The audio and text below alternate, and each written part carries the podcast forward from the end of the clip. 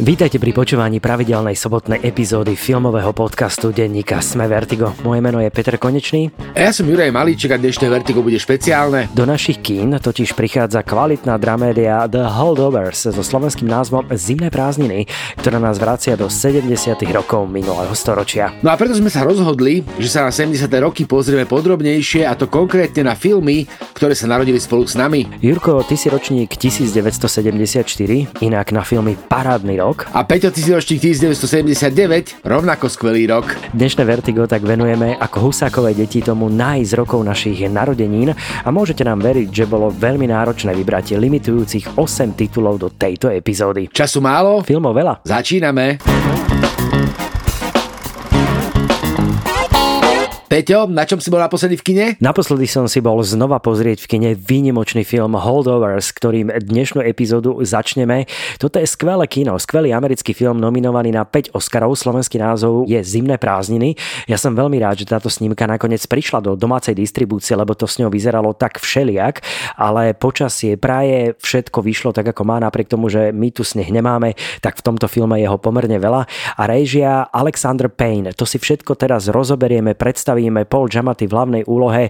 Keby si mal povedať piatimi vetami, čo pre teba znamená snímka Zimné prázdniny alebo The Holdovers, skúsme si povedať piatimi vetami rýchlo, že čo to pre teba znamená. Spomienkový optimizmus, návrat do minulosti, niečo dobré po formálnej stránke. Čo to pre teba znamená? čo, asi ako prvé ma napadlo, že maniera. V tom zmysle, že maniera, ktorá je spojená s remeslom, lebo ten film je síce robený na digitál, ale on nie, že sa odohrá v roku 1970, ale on vyzerá ako z roku 1970 on je Ale to je taká dobrá takým spôsobom. maniera, to je taká príjemná maniera, nie? Alebo no veď ako... hovorím, že ako veď nemusí to byť negatívne ako maniera, môžeme aj pozitívny význam, a tu si myslím, že to ako veľmi, veľmi tomu filmu svedčí, lebo Holdovers je, nadužívame to samozrejme to slovo, ale tak čo sa dá robiť, alebo slovné spojenie feel good movie, ale tá, je to tak, je to ten film, ktorý akože zase keby som chcel byť za cynika, alebo keby som chcel byť taký akože nasilu zhadzujúci, tak poviem, že to je filmový gíč. Lenže zase my máme spojené slovo gíč s tým, že ono konotuje niečo negatívne,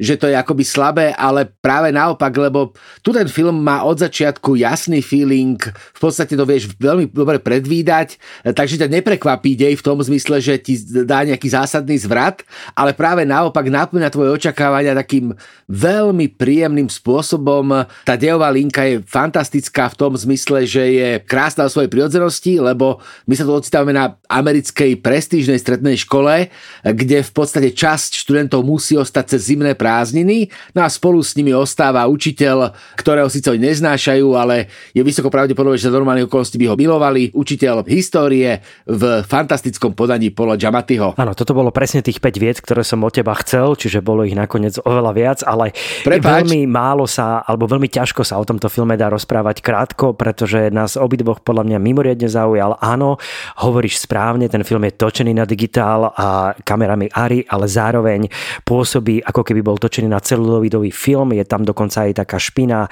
rôzne typy artefaktov v obraze, zrno, také všetky tie veci, ktoré dnešní filmári nechcú vidieť vo filme. A tuto práve to všetko je, dokonca keď sú v digitalizačných pracoviskách tie týmy ľudí, ktorí čistia, reštaurujú staré filmy, tak všetko, čo v tomto filme je, by oni vyreštaurovali, ale toto je myslím, že ten najlepší prístup Alexandra Payna, že si zvolil práve to, že na tento feel good movie práve použil tento návrat do minulosti už od samotného traileru, od toho, ako vyzerá samotný marketing toho filmu, ako vyzerá úvodné logo, ako vyzerajú úvodné titulky, pracuje sa s minulosťou, pracuje sa so 70 rokmi, ktoré sú dnešnou témou epizódy Vertiga. A toto je to, čo ten film delí od štandardných gíčových feel-good e, filmov a ešte samozrejme to vynikajúce herectvo prakticky všetkých zúčastnených, ale Paul Giamatti a jeho nominácia na Oscara je jednoznačne zaslúžená a je celkom pravdepodobné a možné, že môže výrazne prekvapiť a práve Oscara v hlavnej kategórii najlepší mužský herecký výkon práve za úlohu takého mrzutého, nie úplne oblúbeného profesora na americkej strednej škole všetko môže zaklapnúť tak, že môže toho Oscara nakoniec aj získať. Mne sa to veľmi páčilo, ako sa pracuje práve s s tými dialogmi, kde dospelí sa rozprávajú ako dospelí, deti sa rozprávajú ako deti, dokonca aj ten generačný konflikt má svoje rácio, všetko funguje. Aj tie problémy tých dospelých, pretože nie je tam len Paul Giamatti, na tom internátnom priestore tej internátnej školy zostáva ešte aj kuchárka a taký akýsi školský pracovník, ktorý má na starosti nejaké technické zabezpečenie, školník. A oni sú tiež ľudia, ktorí majú osobné problémy, niečo riešia z minulosti a potrebujú tie dva týždne, ktoré sú oni sami v tom priestore spolu na začiatku s viacerými študentmi, potom sa to jemne preriedi, tak tiež ich potrebujú nejakým spôsobom využiť. A toto považujem za e, scenaristicky veľmi dobrý model tohto na 5 Oscarov nominovaného filmu, ktorý sa jednoznačne podľa mňa oplatí vidieť. Je to podľa mňa základný film tohto týždňa a rozhodne sa ho oplatí vidieť aj v kine, pretože Alexander Payne vie pracovať so svojimi postavami a už to dokladoval aj pri mojom veľmi obľúbenom komediálnom filme, ktorý má už svoje roky. Je neuveriteľné, ako ten čas beží a ide o snímku Sideways, bokovka, ktorú myslím nájdete dokonca na HBO. Môžete si ju kedykoľvek pozrieť a je to výnimočná komédia, kde hrá tiež Paul Giamatti hlavnú postavu, alebo jednu z hlavných postav. Ono to spojenie Pen Giamatti bude také troška osudové, zdá sa, že oni si proste sadli, lebo tam je proste z toho filmu vidieť, že je akoby spontánny, respektíve ja nechcem mudrovať do tej režisérskej práce, lebo neviem, či tomu úplne rozumiem, ale zdá sa mi, že v podstate tak strašne akože zľahka režirované, že proste postavíš ich pred kameru, nahodíš situáciu a oni si proste idú a akože úplne intuitívne si rozumejú. Mám pocit, že podobne ako my tomu filmu intuitívne rozumieme, tak oni si rozumeli intuitívne medzi sebou, tam musela byť skvelá atmosféra. Mňa troška mrzí, že ten film k nám do našich kín prichádza troška neskôr, respektíve ono to je od americkej premiéry nejaké 3 mesiace. A ja si to viem predstaviť, keby to naozaj išlo cez Vianoce, takže by to malo taký ešte silnejší feeling a bolo by veľmi príjemné, keby sa zo zimných prázdnin stal taká novodobá vianočná klasika, teda ten film, ktorý popri všetkých tých Kevinoch a týchto veciach vždycky vidíme na Vianoce, lebo ako má toho ducha. A čo je akože také ako pre mňa zase, čo som si všimol, tak akože veľmi výrazne, vynikajúco sa pracuje s muzikou v tom filme, nielen teda s komponovanou hudbou, ale so soundtrackmi, respektíve s piesňami, ktoré fantasticky dotvárajú atmosféru 70 ale nie sú to prevarené hity. Nie sú to tie piesne, ktoré poznáme akoby zo všadial. Je to veľmi s vkusom vybrané a je to presne ten film, kde v podstate akože soundtrack podľa mňa môže fungovať ako akože taká akože objavná vec. Troška mi to pripomínalo prístup, ak robí Quentin Tarantino, že proste nájde piesne, ktoré sa maximálne hodia, vyťahne nejaké staré veci a vlastne znova ich vráti na ihrisko. A to to som mal pocit, že sa podarilo aj v tomto filme. Alexander Payne eh, samozrejme nakrúcal aj na skutočných miestach, v skutočnej strednej škole, v internátnom priestore, čiže toto nie sú žiadne kulisy. Aj o to je to silnejšie potom pri tom zážitku sledovania tohto filmu. Dokonca sa mi veľmi páčilo, že Alexander Payne na asi jednej z tlačových konferencií spomínal, že púšťal celému štábu na inšpiráciu v jeho kľúčové filmy, ktoré má veľmi rád zo 70. rokov, aby sa vedeli dobre naladiť na tému tohto obdobia, či už je to napríklad Graduate z roku 1967 alebo výborný film Harold and Mouth z roku 1971, ktorý myslím, že my máme veľmi radi obaja, alebo snímka Paper Moon,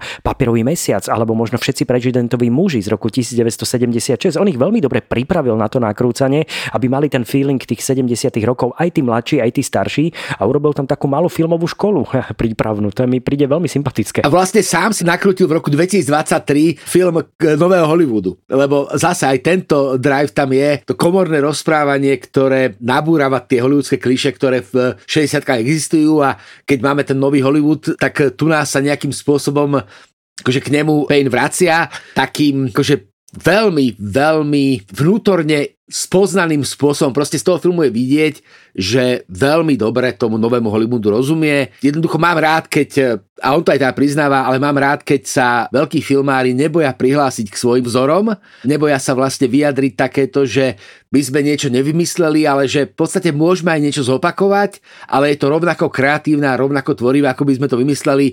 Jednoducho, vieš, taký ten, akože presne, že priznanie sa k velikánom. Proste bez Hala Ashbyho by som ja Pain nebol. Tak a tým pádom vás jednoznačne pozývame do kina, lebo téma nového Hollywoodu bude intenzívnou témou aj ďalších filmov, o ktorých sa budeme v dnešnej špeciálnej epizóde Vertiga ešte veľa rozprávať. Every year at Barton Academy, students, faculty and staff depart the campus for a two-week winter break. But there are always an unfortunate few who have nowhere to go for the holidays. They're known as the holdovers. Mr. Hunnam. Hello, Mary. I had you guys stuck with babysitting duty this year. How'd you manage that? You know, he used to be a student, right? Yeah, that's why he knows how to inflict maximum pain on us. I thought all the Nazis were hiding in Argentina. Stifle it, Tully. No ale myslím, že môžeme aj začať. A začíname e, filmom, ktorý sa narodil spolu so mnou. Je to film e, Romana Polanského Čínska štvrť, teda v podstate rokmi preverená klasika nádherný, nádherný film noir, zase akože hollywoodská tradícia proste funguje. V roku 74 nakrúti Roman Polanský film, ktorý je o vode, ktorý je o kšeftoch s vodou a nakrúti ho ako parádny film noir, ktorý ani nemá chybu, že je farebný, ale ako mohol byť pokojne čiernobielý. Prakticky celý čas tam vystupuje Jack Nicholson so zlomeným nosom, jedna z najväčších vychádzajúcich hviezd a on si dovolí proste to urobiť. Fantastické niečo, čo by ako dnes neprešlo. Proste hlavnú hviezdu, teda toho, ktorý má ten film predávať, tak ho zmrzačíme a celý čas ho proste ukazujeme s tým, že je v podstate deformovaný. A no, tá schéma toho, no, toho, toho filmu Noir tam krásne naplnená. Je tam osnová fanfatal, je tam alkohol, je tam drsný detektív, súkromné očko, všetko dobré. A sú tam ešte aj ďalšie veci, ktoré nebudeme samozrejme prezrádzať, lebo tie sú celkom aj inovatívne v oblasti noir a tejto naozaj detektívky v štýle drsnej školy. Je tam množstvo konšpirácií, ale hlavne témou je voda. To je veľmi silné, lebo sme samozrejme veľa aj 1937 a toto obdobie a veľký problém s vodou, ktorý ešte je potom gradovaný tým, že Máme tu hlavného detektíva, súkromného detektíva, ktorý skôr donáša a rieši to, keď je, má niekto nejaký problém s neverou, ale následne sa ocitá vo víre takých udalostí, ktoré sú spojené s neverou prvý pohľad, ale môže to vyzerať úplne inak celkovo a to vrstvenie toho deja, tých nápadov, ktoré prichádzajú v tomto filme je naozaj výnimočné. Toto je veľmi intenzívny e, nový Hollywood par excellence. Toto je špičkovo urobený film jednoznačne. Dokonca ja mám tak veľmi rád, že keď som mal také obdobie herné LA Noir, ktoré som veľmi rád a často hrával, tak spojenie práve s týmto filmom je absolútne že precízne, lebo to sú presne tie isté obdobia a kvázi veľmi podobné prípady, ktoré tam môžete riešiť a L.A. Noir je veľmi dobrá hra, ale zároveň tento film, ktorý ovplyvnil samozrejme aj herný priemysel jednoznačne, myslím, že ho veľa vývojárov považuje jeden za jeden z najdôležitejších filmov práve kategórie detektívnych, konšpiračných noir titulov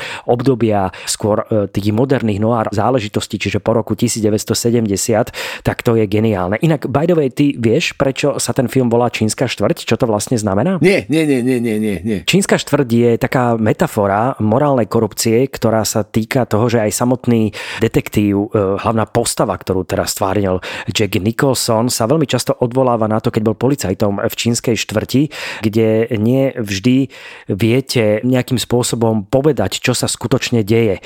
A tým pádom to zabudni na to, je to čínska štvrť, čo myslím odznie v jednej dôležitej časti tohto filmu, tak to je akási metafora toho, že to je svet v svete, kde sa takéto veci dejú a musíme to jednoducho akceptovať. Dokonca v pôvodnom scenári vôbec nemal byť ani jeden záber na čínsku štvrť. Malo sa čisto pracovať len s tým metaforickým názvom, preto to označenie čínska štvrť Chinatown, ktorý sa stal akýmsi samozrejmým pre tento film a my sme nad tým nikdy nerozmýšľali, prečo sa vlastne tento film takto volá, ale toto je ten hlavný dôvod. Je to metafora toho, že na niektoré veci máme jednoducho zabudnúť. Ale ono je to tá metafora, na ktorú vlastne vieš prísť, lebo to, že vlastne čínska štvrtu vlastne, znamená vlastné pravidlá, pravidlá, ktoré možno nekonvenujú s pravidlami toho vonkajšieho sveta, ale vlastne si na novo definuješ, tak eh, na to vlastne prídeš z toho filmu samotného.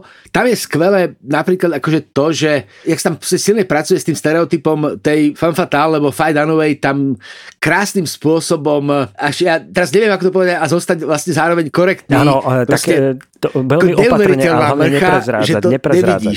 Áno, a tuto zostaneme, lebo pri tomto filme je každá veta nad 5 minútu toho filmu zbytočným prezrádzaním všetkého, čiže treba to nechať tak užívať si samotný príbeh.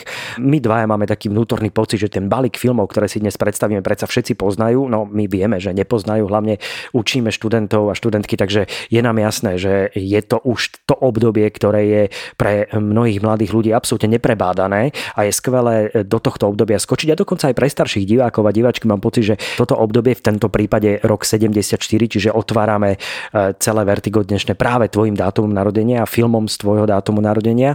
A je asi príjemné narodiť sa s takýmto fenomenálnym dielom, ktoré dodnes tak... je zapísané v análoch Hollywoodu. Ako vieš, my sme tie filmy vlastne v tých rokoch samozrejme nevideli. Čo je to taký spätný návrat, čo je pochopiteľné, ale je to tam sila. A zároveň, ako, a to je ešte akož dôležitý moment, kariér Romana Polanského, kde v podstate po tej obrovskej tragédii, ja mám pocit, že toto je prvý film, kde akoby sa, ak sa to vôbec dá povedať, že už je zahojený. Áno, bolo to pre neho veľmi dôležité ten film spraviť, aj si v ňom zahrať a vyrovnať sa s tou obrovskou tragédiou a dokonca on sám sa rozhodol, že chce zachovať takúto tradíciu detektívok Raymonda Chandlera a nakrútiť celý film cez prízmu a pohľad hlavnej postavy. Čiže vlastne Jack Nicholson nezlezie z plátna, nie sú tam žiadne nejaké scény mimo neho samotného, nejaké spomienkové pasáže, vždy sa pracuje s ním ako hlavným hrdinom každej scény a každého obrazu.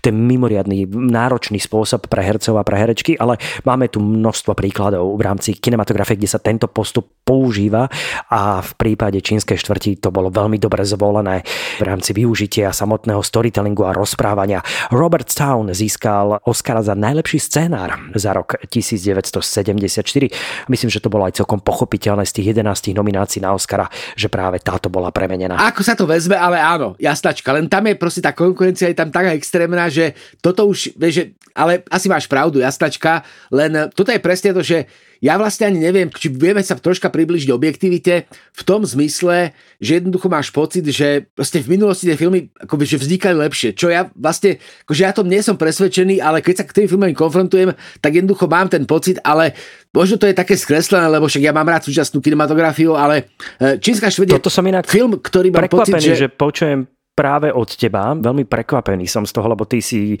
veľký fanúšik aktuálnej kinematografie, ale tuto ako keby si pripúšťal, že úprimne povedzme si, e, takýto noár v dnešnej dobe, kto to dokáže spracovať? Alebo toto sú filmy, ktoré mali svoje odôvodnenie a zmysel, prečo vznikali aj v súvislosti s politickými zmenami, tlakou spoločnosti, toho, čo sa všetko dialo vo svete. Toto sú veľké aj statementové filmy, ktoré dávajú nejaký pohľad na svet a vysvetľovanie sveta v Spojených štátoch amerických a mali dôvod, prečo vznikli práve v 70. rokoch. No veď jasnačka, veď tamto všetko je len, vieš, to som ti chcel povedať, že vidíme sa na ten film, mimo toho historického kontextu, je v podstate o to cennejšie, že ti nepríde, že ten film je 50 rokov starý. Že akože vidíš tam tie postupy, ktoré sa povedz, že zmenili a má to ten akoby feeling, má to, je to také akože pekne nostalgicky zafarbené, ale nemáš pocit, že to proste je starý film, no. My už zažívame dobu, že staré filmy nebudú práve už čierno-biele, ale staré filmy budú farebné, budú mať dokonca už aj počítačové triky a my si budeme môcť užívať e, o nich rozprávať spôsobom, že kedysi, keď sme sadali k televíznym obrazovkám a púšťal sa starý film, tak bol zásadne čierno a zásadne starý starý. No ale toto sa už mení. Tento film, ktorý máme dnes ako ten prvý v rámci nášho spomínania v kontexte našich dátumov narodenia, tak čínska štvrť má naozaj už 50 rokov v tomto roku. Ako aj ty, Jurko, budeš mať. Presne. Poďme od tejto de- depresívnej temnej témy preč.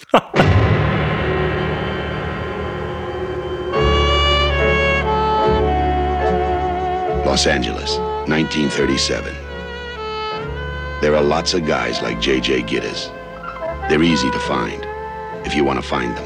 Mr. Gittes, have we ever met? Well, no. Never? Never. Since you agree with me that we've never met before, you must also agree with me that I've never hired you to do anything, certainly not spy on my husband. Nechajme vek, nechajme depresívnu tému, poďme ale už k tomu filmu, poďme k plechovému bubienku, respektíve k roku 1979 a k Volkerovi Schlendorfovi a tomuto veľkému klientu svetovej kinematografie. Začnem trocha inak. Pamätáš si, kedy si videl plechový bubienok prvýkrát? Ja si myslím, že som mal asi 15 rokov, 14-15 rokov. Pamätám si, že som bol na strednej škole. Potom samozrejme ten film zmizol z môjho hľadáčika a objavil sa znova na vysokej škole, kde sme dokonca, keď sme boli praváci, robili veľký maškarný ples a ja si veľmi dobre pamätám pamätám, za koho som na tom maškarnom plese išiel. Išiel som za Oskarka, samozrejme. Zohnal som dokonca aj veľmi podobný bubienok a myslím, že som bol veľmi obľúbený na tej party, lebo som e, mal ambíciu teda bubnovať veľmi intenzívne. Hlasovo som nemal ten rozsah, aby som tam pukal žiarovky, ale inak som si užil tú pozíciu, že všetci vlastne vedeli, z ktorého to je filmu, ale nie všetci úplne celým ten film videli.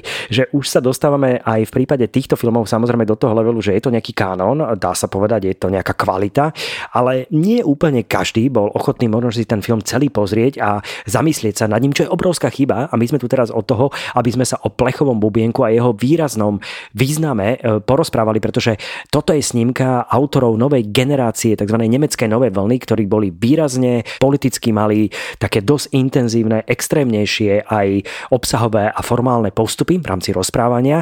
Niekedy sa vracali opäť k téme druhej svetovej vojny, demaskovali fašizmus, e, reflektovali také vzájomné ľudské problémy a toto je v tých filmoch nesmierne dobre vidieť a Volker Schlondorf je ten režisér, ktorý natočil podľa mňa vynikajúcu adaptáciu románu Gintera Grasa a vracia nás ešte prakticky do 19. storočia veľmi jemne a potom sa už ocitáme v 20. storočí a sledujeme postavy, kde máme možnosť sa zoznámiť e, na základe prvého vývoju postav, aby sme sa dostali k tomu, kto sa narodí a narodí sa Oscar. A Oscar sa tak nahneva na celý svet, že vo veku troch rokov prestane rásť. Rozhodne sa, že už nechce rásť a chce zostať navždy dieťaťom a zastaví svoj rast. A mu sa to, či chcete alebo nechcete, mu sa to naozaj podarí a zachováva si tú detskosť a ten odstup. Inak mimochodom teraz som si spomenul troška na Poor Things, kde sa s témou dieťaťa e, pracuje tiež podobne, uväzneného e, v dospelom tele a aj v tomto prípade ale máme dieťa uväznené v detskom tele, čo je ešte vyšší level. A on si zamiluje taký červený bubielok, na ktorý intenzívne protestujúc, keď sa mu niečo nepáči, ale keď sa mu niečo páči, bubnuje a zároveň má teda neuveriteľný hlasový rozsah a vie svojim hlasom ničiť e, situáciu, ktorá mu nevyhovuje a ktorú považuje za nie dobrú aj v kontexte svojho života, aj v kontexte svojej rodiny. Toto je taký základný rámec toho príbehu, lebo sa tam veľmi intenzívne samozrejme tematizuje e, druhá svetová vojna, ktorá je mimoriadne dôležitá v tomto filme. Celý konflikt, e, zautočenie na Polsko, ako sa s tým Poliaci vyrovnávali a čo to pre Oscara znamená, ako vníma on ten svet dospelých, ktorý nenávidí viac a viac aj kvôli vojne. Tam je zase akože ďalší rozmer, ktorý je extrémne výrazný a ktorý ty si už naznačil. Plochý úbehom adaptácia románu Günthera Grasa, teda jedného z nemeckých držiteľov Nobelovej ceny za literatúru. Ten román bol pôvodne napísaný v roku 59, ale vlastne sfilmovaný bol až o 20 rokov neskôr. Jak sa to akože nemá porovnať porovnávať a tak, ale mám pocit, že toto je jeden z tých akože vzácných prípadov, keď eh, to funguje tak, že Kniha sama je super, film sám je super, ale spolu to je dokonalé ako kombinácia vlastne oboch významov. Pričom tu platí, že Günther Grass aj priznáva, že on v podstate ako mladík bol členom Waffen SS, takže v podstate mal nacistickú minulosť, ale nejakým spôsobom sa s ňou musel vyrovnať a musel sa v podstate akoby vnútorne prekonfigurovať na to, aby vlastne mohol ďalej nejakým spôsobom dôstojne žiť a ten román Plechový bubenok je jedným z tých spôsobov a zároveň on je hrozne dôležitý vlastne ako film potom v nemeckom vyrovnaní vyrovnávaní sa s druhou svetovou vojnou, s takým tým prijatím tej viny, e, s takým tým, e, akoby naozaj, že ideme sa fundamentálne zmeniť ako národ, že vstúpme si do svedomia, čo si so sebou urobíme a dramaticky zmeníme. A ako vidíme, že v tom Nemecku sa to podarilo a ten plechový bubienok je z môjho pohľadu dôležitou súčasťou tohto prerodu, takého toho naozaj, že priznania viny a takého toho, že nezabudnúť, hej, ale proste nejak sa vyrovnať a pokračovať ďalej. Toto je taký veľmi silný výraz. Plus zase asi by možno dobre bolo sa vrátiť pár slovami k filmovému jazyku, lebo čo mňa fascinuje na plechovú bubienku je to, že to je vlastne divácky veľmi prístupný film. Áno, ale je veľmi radikálny, na to netreba zabúdať, lebo je otvorený v mnohých sekvenciách a scénách, dokonca až to, že vidíme naozaj aj také tie biologické potreby ľudí, vôbec kamera neúhýba týmto veciam, tá naozaj tá radikálnosť v zobrazovaní skutočného sveta a reality je veľmi intenzívna. Treba sa na to trocha pripraviť, sú tam niektoré scény, ktoré vám môžu robiť výrazný problém.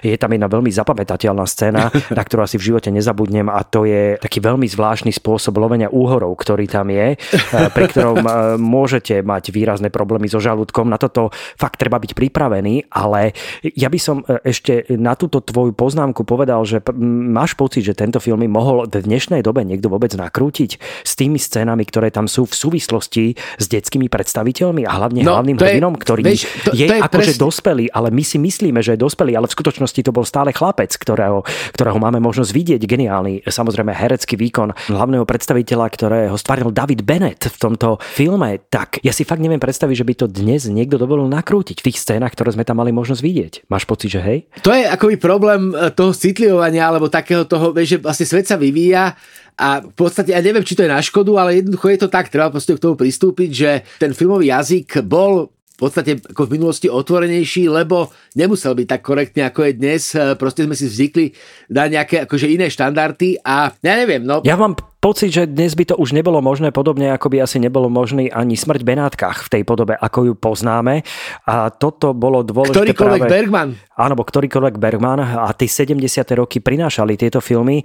Ja len dodám, že snímka získala Oscara za najlepší cudzojazyčný film a zároveň na festivale v Cannes získala Zlatú palmu spolu s iným filmom, ktorý sa nám do dnešného výberu nedostane, pretože sa Francisovi Fordovi Coppolovi budeme venovať veľmi intenzívne aj s inou kinematografiou a to je práve snímka Apocalypse, Apocalypse Now a podelili si vlastne Zlatú palmu na festivale v Cannes, lebo sa nevedela porota rozhodnúť. Čiže úplne odlišné filmy, ale dva výnimočné tituly, ktoré boli v tom istom období na festivale v Cannes. A samozrejme, nesmieme zabudnúť na dôležitý, dôležitý point alebo dôležitý bod. Je to vlastne je to film, ktorý je čiastočne veľkým úspechom slovenskej kinematografie v tom zmysle, že je to film, ktorý po emigrácii nakrútil Igor Luther, teda výnimočný slovenský kameraman, ktorého Komanči vyhnali, respektíve musel utiecť do emigrácie, ale našťastie sa chytil v Nemecku a teda Blechový bubienok je jeden z tých filmov, vlastne vďaka ktorým sa Igor Luther zapísal aj do dejín svetovej kinematografie. Jednoznačne kamera fantastická, jedna z najväčších kritík vôbec sveta dospelých,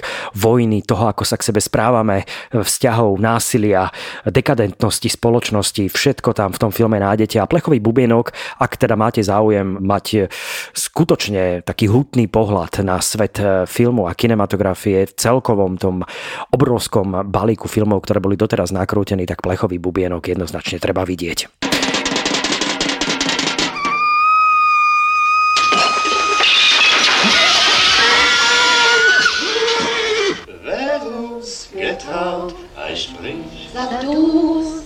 Es war einmal ein Blechtrommler, dem gefiel die Welt der Erwachsenen nicht. Wer hat uns getraut? Oskar! Oh, der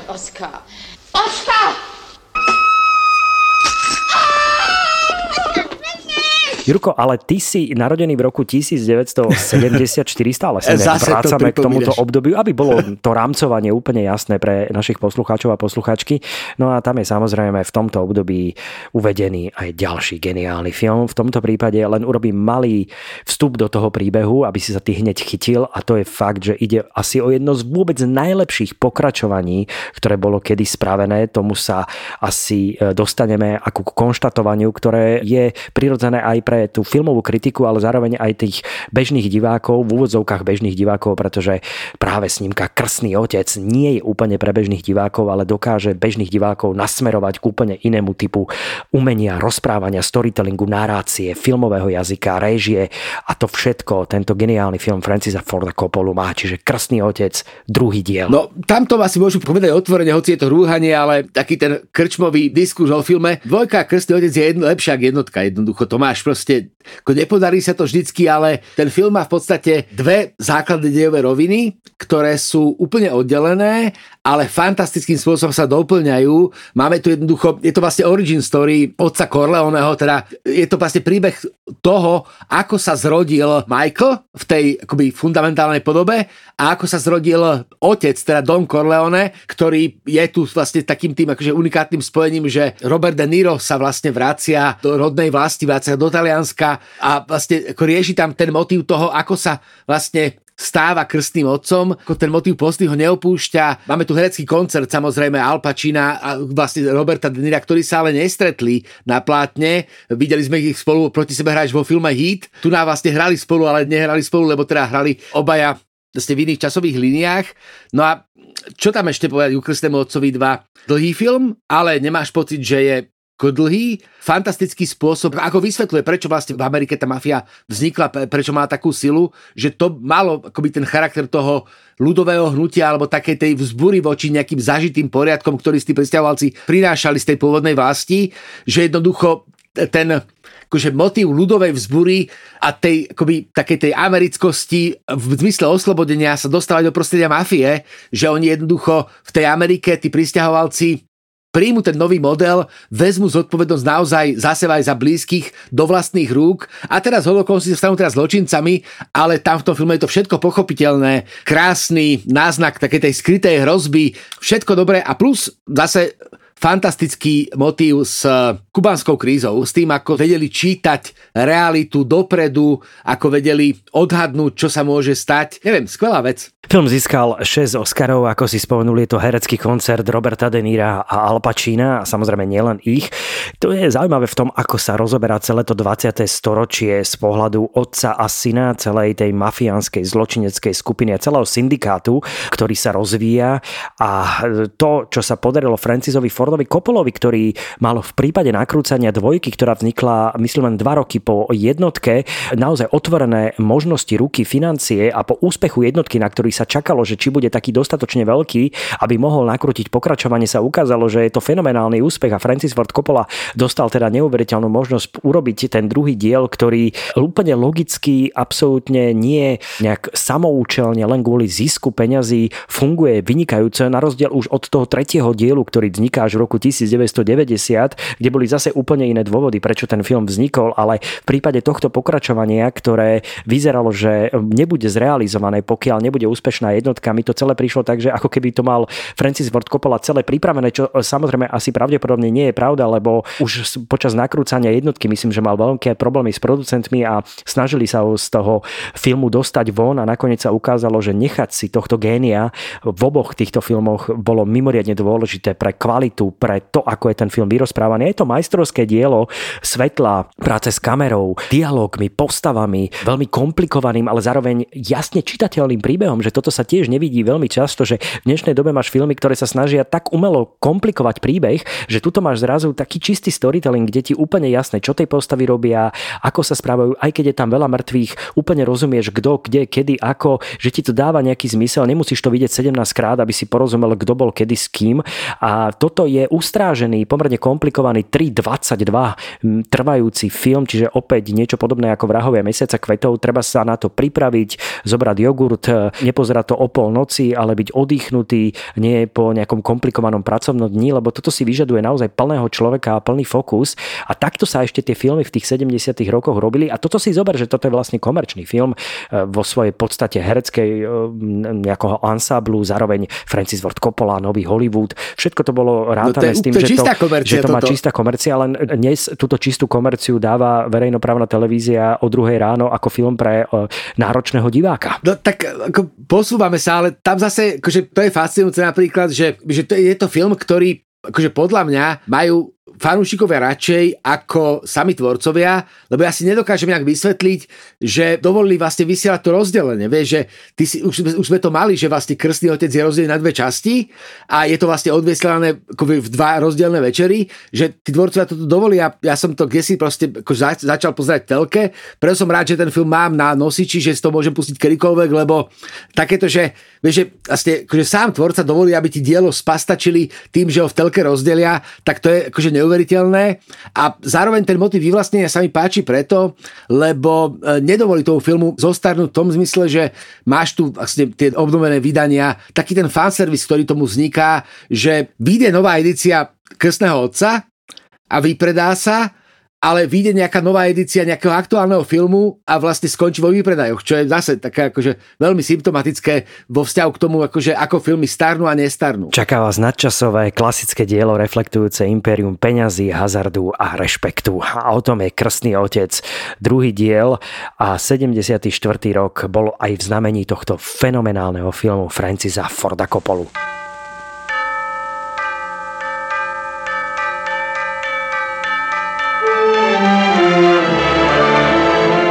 History of two generations of crime. The drama of absolute power and the men who violate it. The Godfather, Part 2. What is your name?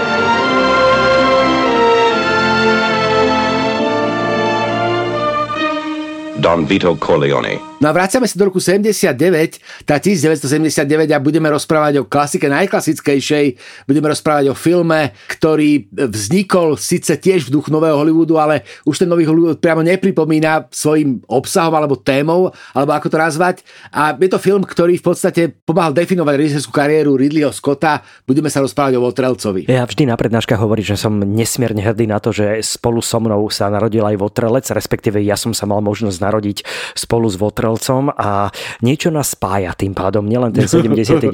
rok, ale sme tak nejak vnútorne prepojení. Ja samozrejme, ja som tento film videl v tom správnom veku života, mal som asi 9 rokov, čo bolo pre mňa mimoriadne, alebo 10, to bolo pre mňa mimoriadne kľúčové. Odtedy som ten film videl viackrát a má obidvaja, my máme doma nejaké rozšírené verzie, Blu-ray verzie a neviem čo všetko. Aj keby sú jednu. neuveriteľné komenty režiséra, veľa sa dá dozvedieť z toho nakrúcania. Tu by sme potrebovali samostatných niekoľko epizód Vertiga, aby sme vám porozprávali všetky zážitky, ktoré s týmto filmom môžete mať a ktoré máme s ním aj my samotní. Premiéra bola na festivale San Sebastian, čo musí byť veľký zážitok pre divákov v tej dobe, alebo jedno z prvých uvedení tam bolo. Snímka má dve nominácie na Oscara a tam je veľmi dobrý ten scenár Dan O'Bannona a Ronalda Chasseta, ktorí spolu vlastne napísali aj Total Recall, teda urobili scenár k filmu Total Recall na základe knižnej predlohy a urobili eh, jeden z nich vlastne Dan O'Bannon robil v snímku Dark Star, ktorú máme máme tiež my celkom radi, takže vidíme nejaké tie základné prepojenia, ale oni boli dosť výrazne potom prepojení na všetky variácie ako spoluautori, autory, aj takí, že už nie, úplne do toho nezasahovali, ktoré súvisia s Votrelcom a pokračovaniami Votrelca. Ako si už spomenul, eh, Sigourney Weaver, prakticky z noci na deň obrovská hviezda tohto feministického špinavého hororu, ktorý úplne demaskoval ten princíp toho, čo poznáme práve od Stanleyho Kubricka a jeho vesmírnej Odyssey, kde sa dalo jesť aj zo zeme, tak v tomto prípade by som neodporúčal pomaly jesť ani zo stola, pretože máme tu e, loď, ktorá je prepravná, kde sú, sú robotníci. To roboši. Sú to roboši, je tam špina, okrem pár stien je tam viac menej všade nejaké trubky a neviem čo všetko. A do toho prichádza ten záhadný moment, kedy táto loď Nostromo pri návrate na Zem dostáva signál, aby sa zastavila a troška prečekovala jednu planetku, odkiaľ ten signál vychádza a samozrejme sa potom dozvedáme aj ďalšie a ďalšie veci s tým signálom. No, predpokladám, že Votrelec je práve ten typ filmu, ktorý mnohí ak ste nevideli, tak viete o čom je a skúste si ho aj reálne pozrieť, pretože tiež máme my dvaja pocit, že rozprávame o niečom, čo videli všetci, ale nemyslím si, že takto naozaj je. Ridley Scott dokonca pracoval na tomto filme pri mnohých scénách s ručnou kamerou absolútne sám a to aj možno spôsobilo, že dokázal v tých polodetailoch a detailoch vytvoriť taký ten naozaj špinavý priestor tohto sci-fi a úplne vyhodiť všetko kliše zo sci-fi žánru dovtedy spracovaného, ako je nejaká lacná erotika, nejaké párovanie postav, práv a vytvoril ten feministický prístup pre hlavnú hrdinku, ktorá sa vyrovnáva s veľmi nepríjemnými udalosťami, kde e, je často úplne sama zodpovedná za to, či prežije alebo nie a nikto jej v tej situácii nepomôže. Veľmi sa mi páči práve tá téma umelej inteligencie, ktorú predstavuje tá matka, s ktorou oni chodia pravidelne komunikovať a riešiť veľmi dôležité udalosti, ktoré sa dejú e, v celom e, priestore Nostroma. No toto je kult absolútne bez debaty, votrelec, od úvodnej titulkovej sekvencie s vynikajúcou hudbou Jerryho Goldsmitha a vynikajúcou prácou už len s úvodnými titulkami, tak už vidíte, že pozeráte umelecké dielo. Inak mimochodom, vieš, aký mal na plagáte, aký bol titulok k tomu filmu, aký to malo claim? Nie, netuším. Pamätám si, možno som vedel, ale neviem. Vo vesmíre ťa nebude nikto počuť kričať. To je Pekne. parádne, lebo je tam už aj téma, že vo vesmíre je vákum, nešíri sa tam zvuk. To až keď prišli pokračovanie hviezdnych vojen, tak začalo všetko vybuchovať, ale tak ako Stanley Kubrick pracuje s tichom vo vesmírnej Odisei, tak to dodržiava aj Ridley Scott. A samozrejme je tam tá téma, že vesmír je naozaj veľmi ďaleko, čiže by ťa tam tiež nikto nepočul kričať bez ohľadu na to vákum. Zároveň je tu taký ten motív toho, jak sa vlastne 70 roky rozhodujú o tom, či budú mimozemšťania kladní alebo záporní. Máme tu pár rokov predtým, máme tu blízke stretnutia tretieho druhu, kde je to teda ako to príjemné stretnutie. Tu máš zase tú akože temnú stranu, to je taký ten zápas o povahu mimozemšťanov, čo je veľmi pekné. E, ja mám na Votrelce samozrejme také tie unikátne spomienky práve preto, že toto je možno jeden z prvých filmov, ktoré ja si pamätám, že som videl v kine. E, ten film paradoxne nevadil cenzorom, respektíve on sa uzal aj v sociálskom Československu. Dokonca tam vraj bolo také zvôvodnenie od ideológiou práve, že sú tam robotníci, že to šíri, že to vlastne akoby nejaká metafora nejakého korporátneho kapitalizmu. Proste bolo to zdôvodnené takým krásnym spôsobom, že sa mohol ten film vysielať aj ako ideologicky nezávadný v sociálskom Československu a ja som mohol mať, e, no on bol v našich kinách nejak 82-83, takže som bol tiež ešte dieťa a veľmi intenzívne si pamätám to, čo vlastne je s Potelcom spojené, že to je v jadre horor, že to je proste strašidelný film, ktorý pracuje s telesnosťou neuveriteľným spôsobom a je to ten film, vďaka ktorému decko môže mať nočné mori a tá, keď dneska to vyhodnocujem ako definujúci zážitok, keď, keď som bol dieťa, nebolo by všetko jedno a keby som sa asi mohol rozhodnúť, že pred tým filmom vedel by som, aké to má následky, že či ho chcem vidieť, tak asi sa ako detsko rozhodnem, že na to sa dívať predsa len nebudem. Že teda radšej počkám do dospelosti. Britsko-americký film Votrelec jednoznačne odporúčame rok 1979.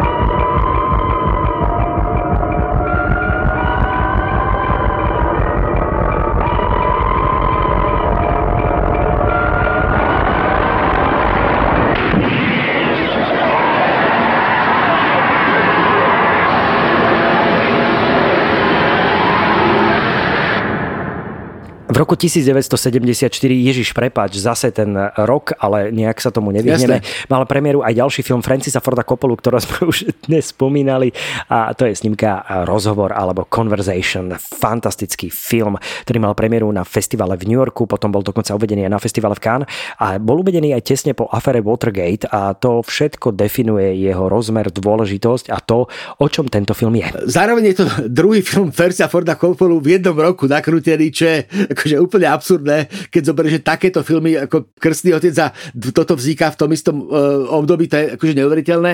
E, ja som videl rozhovor prvýkrát skôr ako zväčšeninu, takže keď som videl prvýkrát zväčšeninu, tak som mal pocit, nedal som si dokopy vlastne časovú súvislosť a teda mal som pocit, že zväčšenina je veľká vykradačka rozhovoru, čo je samozrejme naopak, ale vôbec to nevadí, lebo e, v podstate Francis Coppola berie zväčšeninu, vymieňa obrázok za zvuk do hlavnej úlohy obsadzuje jednu z dobových najväčších hviezd eh, Gina Hackmana a v podstate vytvára neuveriteľne paranoidný thriller, ktorý je základom všetkých dnešných spisahneckých thrillerov, kde v podstate sledujeme nahrávku a od sledovania nahrávky sa odvíja príbeh, ktorý dodnes je to jeden z najlepších thrillerov podľa mňa, mysteriózny dráma, funguje to úplne dokonale, taká tá paranoja, takéto, jak postupne, akože čo vydáva zvuk, čo to môže byť, kde to počúvaš, kto po tebe ide. Veľmi nepríjemná vec, veľmi intenzívna, veľmi silná.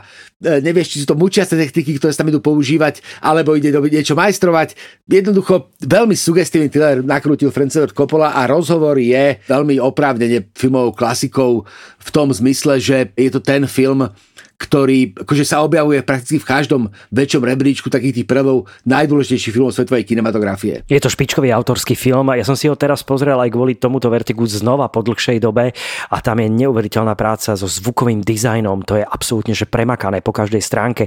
Výborný Gene Hackman v hlavnej úlohe, film má tri nominácie na Oscara za film, scenár a najlepší zvuk a to, ako funguje tento paranojou nabitý scenár, kde hlavný hrdina netuší, respektíve myslí si a vy si myslíte spolu s ním a zároveň neviete, či si to máte tiež myslieť. A zároveň tá téma je v dnešnej dobe ešte aktuálnejšia, možno ako kedykoľvek bola predtým, že všetko funguje aj po tých neuveriteľných 50 rokov a tento film, keby sme si za to dosadili nejaké internetové šme alebo iné veci, tak je to úplne, že presné. My žijeme to isté, čo žije hlavný hrdina, len vtedy to bolo postavené na iných technológiách, ale je to úplne presné. To je až tak mrazivé táto snímka, ako Francis Francis Ford Coppola predpovedal v istej miere aj budúcnosť a dokázal tú paranoju a taký ten vnútorný nepokoj dokonale preniesť do hlavnej postavy geniálneho Gina Hackmana v hlavnej úlohe, ktorý si myslím, že užil každú sekundu nakrúcania. Myslím, že aj v niektorých rozhovoroch spomenul,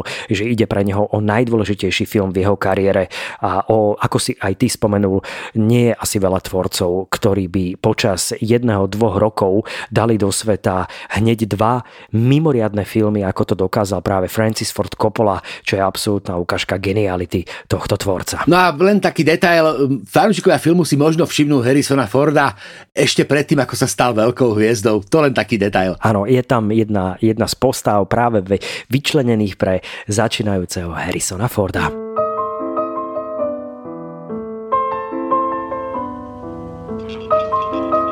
You think we can do this? Later in the week.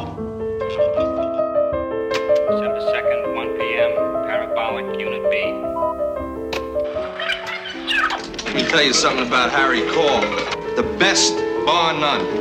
I'll drink to that. Best what? The best bugger on the West Coast.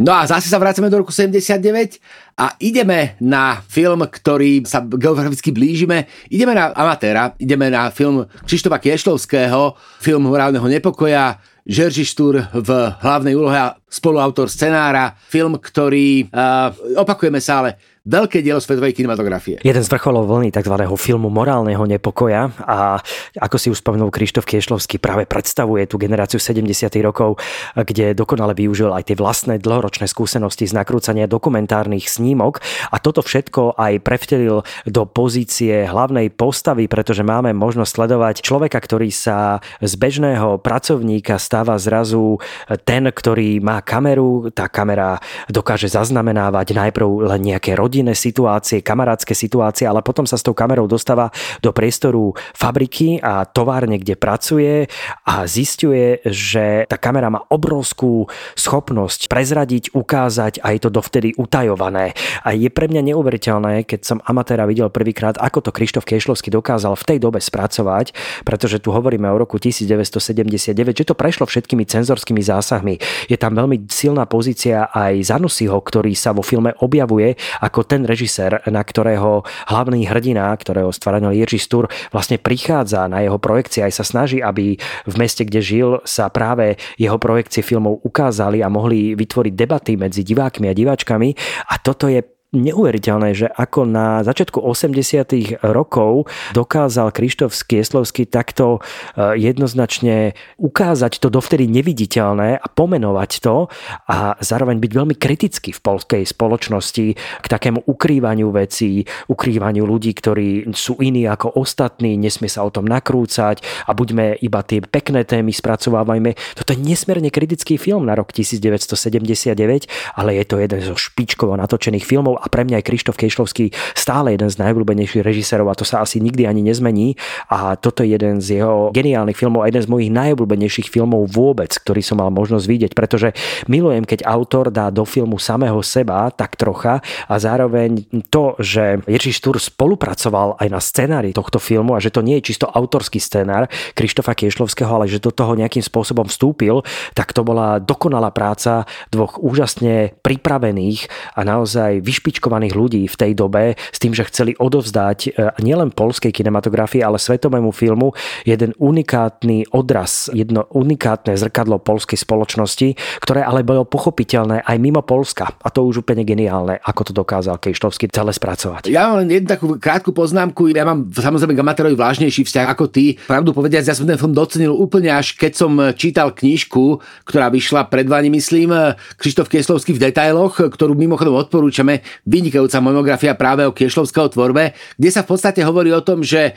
Kiešlovský nemusel byť nevyhnutne filmárom, on sa rozhodoval, ktorý bude najvhodnejší umelecký druh eh, na to, aby on mohol byť umelcom. On, chcel, on mohol byť rovnako literátom, rovnako výtvarníkom. Proste film si vybral, pretože usúdil, že mu kamera bude najlepšie vyhovovať ako nástroj na pomenovanie vecí, ktoré chce pomenovať. A to vidíme v tomto filme priamo akoby, tak akože máme to postavené pred oči, lebo ten film začína vlastne tým, že hlavný hrdina dostáva do ruky kameru a vlastne všetko sa mení a toto je v podstate príbeh toho, ako sa Krištof Kešlovský dostal k kinematografii. Nie, že by nejak extrémne miloval film, ale preto jednoducho, že chcel vypovedať čosi o svete a kinematografia sa mu zdala ako najvhodnejší umelecký druh. Áno, a to všetko aj pretavil do tej hlavnej postavy podľa mňa, pretože e, kamera mu umožňuje vidieť skutočnosť v tej novej perspektíve veľmi ostro a kriticky a zároveň je aj výzvou na zamyslenie sa nad svojim vlastným životom. Toto sú e, tie e, veľmi dôležité informácie, ktoré vás vedia posunúť k tomu, aby ste si snímku Amatér Krištofa Kiešlovského, ktorá bola uvedená aj na festivale ako Berlína, ale Locarno, Toronto, New York, Chicago, Varšava, aby ste si tento film jednoznačne pozreli, pretože môže sa vám otvoriť svet Krištofa Kiešlovského. A ako si ty dobre povedal, môžete si to ešte obohatiť, ak máte veľa voľného času, veľmi dobrou knihou Kiešlovský v detaile, ktorá má skoro 600 strán, ale je to neuveriteľne hutných 600 strán a nádherný ponor do života tohto tvorca, ktorý nás bohužiaľ veľmi predčasne opustil. A tie ďalšie filmy, ktoré by nakrútil, by boli určite zaujímavé a pozoruhodné, ale máme tu to, čo po ňom zostalo a treba na to spomínať. A Amatér je jeden z vrcholných filmov jeho tvorby a hlavne pre mňa osobne jeden z vrcholných filmov roka 1979. Zurka! Gdzie jest dziecko? Które? Ile to cholery mamy dzieci? No ile? A kiedy ostatni raz spałeś ze mną? Pół roku temu. Pięć miesięcy. Jestem w piątym miesiącu.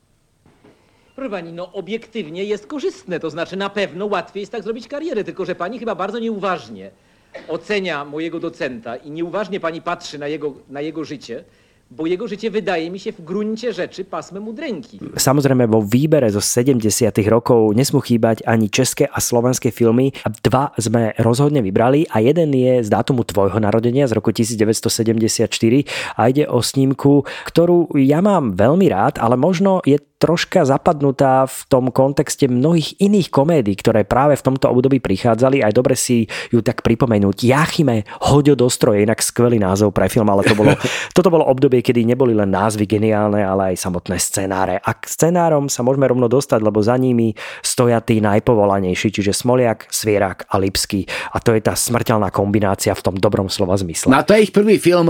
Samozrejme, my máme Ladislava Smoliaka a Zdenka Svieraka spojených s divadlom Jari Silmana oni v podstate potom, ako sa presadili v divadle Jari Cimmermana, tak sa stali vlastne takými ako vychytenými a rozhodli sa nakrútiť film a rozhodli sa nakrútiť v podstate dokonalú komédiu. Celkom pragmaticky išli potom, aby každá sekvencia bol gag, aby proste každý obraz bol vtipný, jednoducho esenciálne vtipný film.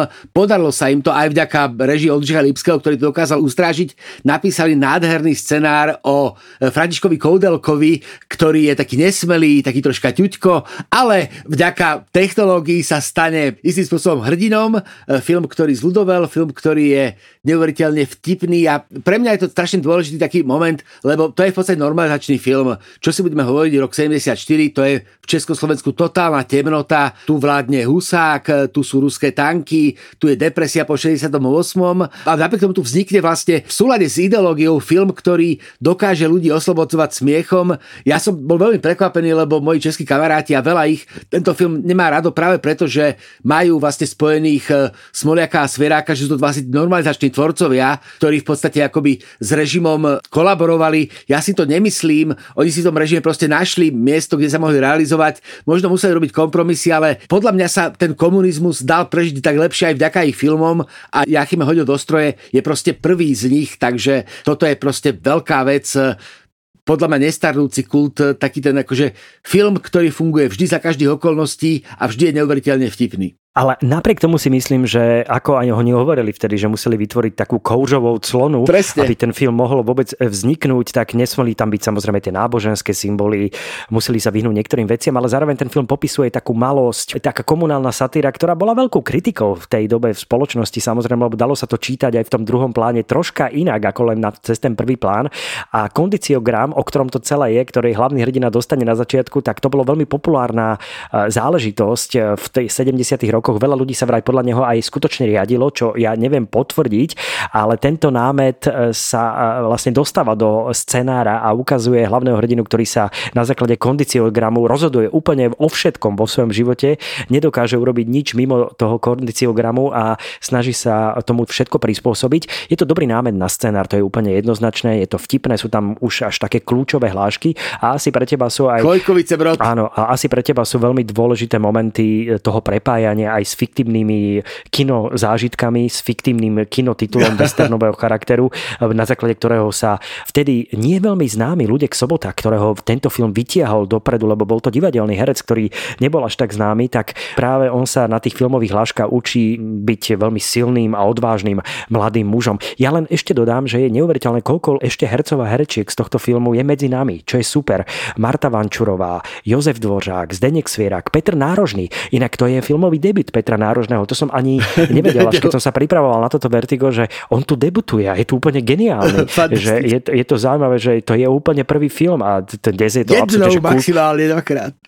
Áno, dnes je to absolútne kultový herec eh, celej tejto vlny 70. a 80. rokov. No jednoducho Jachime Hoďo do stroje, inak to je hláška, ktorú sa dozviete, myslím, už v prvých 10 minútach toho filmu, ak nie v prvých 5, tak eh, je to tá snímka, ktorá pranieruje a troška si robí srandu zo súdobej, áno, toto slovo sme ešte dnes nepoužili, zo súdobej eh, spoločnosti Československej 70. rokov a my vám ten film asi jednoznačne odporúčame. Posledná veta k tomu, nebudem zdržovať, ale vlak kupé, viazne atmosféra, vidíš rovesníkov, povieš Chojkovice Brod, okamžite sa roztápajú lady a vlastne v tom vlaku cestuješ zrazu s kamarátmi, lebo pre moju generáciu je to film, ktorý sme videli všetci a v podstate nepoznám nikoho, kto by ho nemiloval. Nemáme, nemáme, nemůžu si pomoct, nejsou. Já jsem synovec... Jiřinko, zavolejte Šulce, ať pošle ty silent bloky, ale hned, ne až za měsíc.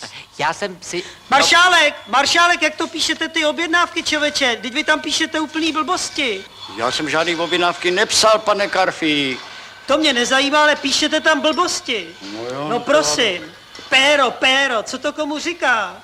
Takový objednávky ja odmítam podepisovať. No ale pokračujeme a zakončíme to troška vážnejšie, ako sa Vertigo patrí, lebo tam venujeme sa nielen zábavným, ale aj dôležitým filmom, v tom zmysle akoby dramatickom. No a budeme sa rozprávať o slovenskom filme, ktorý je takým akože veľkým návratom fan terrible slovenského filmu Jura Jakubiska, ktorý má samozrejme stopku, ale môže sa vrátiť celovečerným filmom práve v roku 79. Ten film sa volá Postav dom, zasaď strom a hrá v ňom Pavel Nový, Jana Březinová. A je to čosi, čo sme vlastne v slovenskom priestore nevideli, lebo navzdory tomu, že to je aktuálny dobový film, tak je to v jadre western. Tragický príbeh mladého muža, ktorý na ceste za svojím životným snom a vlastnom domove a šťastnej rodine využíva nedostatky a nešvári ľudskej morálky daného spoločenského systému. No, to je úplne že základná téma k tomu, alebo základná veta v rámci anotácie, to je, takto to je zadefinované. Slovo súdobí si znova požičiam, pretože je to súdobý príbeh slovenských hrdinov. Inak tu je aj vidieť ten rozdiel medzi českou a slovenskou kinematografiou, kde tí Česi v tom období vystrelili asi ďalších možno ešte 15 komédií v kontexte kinopriemyslu. A my sme tu riešili moderný western muža, ktorý prichádza do malého mesta, neviem, či to dokonca nie je úplne že fiktívne, alebo dedinka. A stretáva sa tam, je taký agresívny, ťažko predvídateľný, nejaká ambivalencia z neho srší, ide si za svojim cieľom bez ohľadu na to, koľko obetí ten cieľ môže priniesť, kradne majetok, ničí vlastne priestor tak trocha vzťahovo tomu, ako sa k nemu ľudia správajú. A toto je tá Jakubisková téma, kde on tých slovenských hrdinov vkladá do toho rurálneho prostredia, ale zároveň tam veľmi intenzívne pracuje s takou tou neúplne odčítateľnou charakterovou jasnosťou tých postav, ktorá je aj determinovaná tým, čo tí ľudia zažili predtým, ako sa správajú a čo chcú od života a ako chcú zneužiť aj tých ostatných naplneniu si vlastných snov. Postav Dom Zasad strom je už v názve také to klasické slovenské, že bez toho to teda nie je dobré. On to ešte doplnil, že urob si syna, že to je to dôležité, čo má muž dosiahnuť v rámci nejakej toxickej maskulinity. maskulinity a všetkého s tým spojeného, že nesmie plakať, musí byť taký a onaký. Ja som preplakal celú základnú a strednú školu, ale, ale akože tu je ten akože etalón klasického mužského hrdinu v slovenskej kinematografii v 70. rokoch, kde sa na to už v dnešnej dobe samozrejme pozeráme úplne inak, ale ten film jednoznačne patrí medzi najlepšie slovenské filmy, ak nie úplne najlepší slovenský film práve roka 1979. Tam je len dodám, že tam je zaujímavé, že ten film išiel do kína až v roku 1980 v januári, ale bolo to hneď na začiatku januára a nakrúcaný bol ešte v roku 1978 a pracovná kópia bola schválená 26.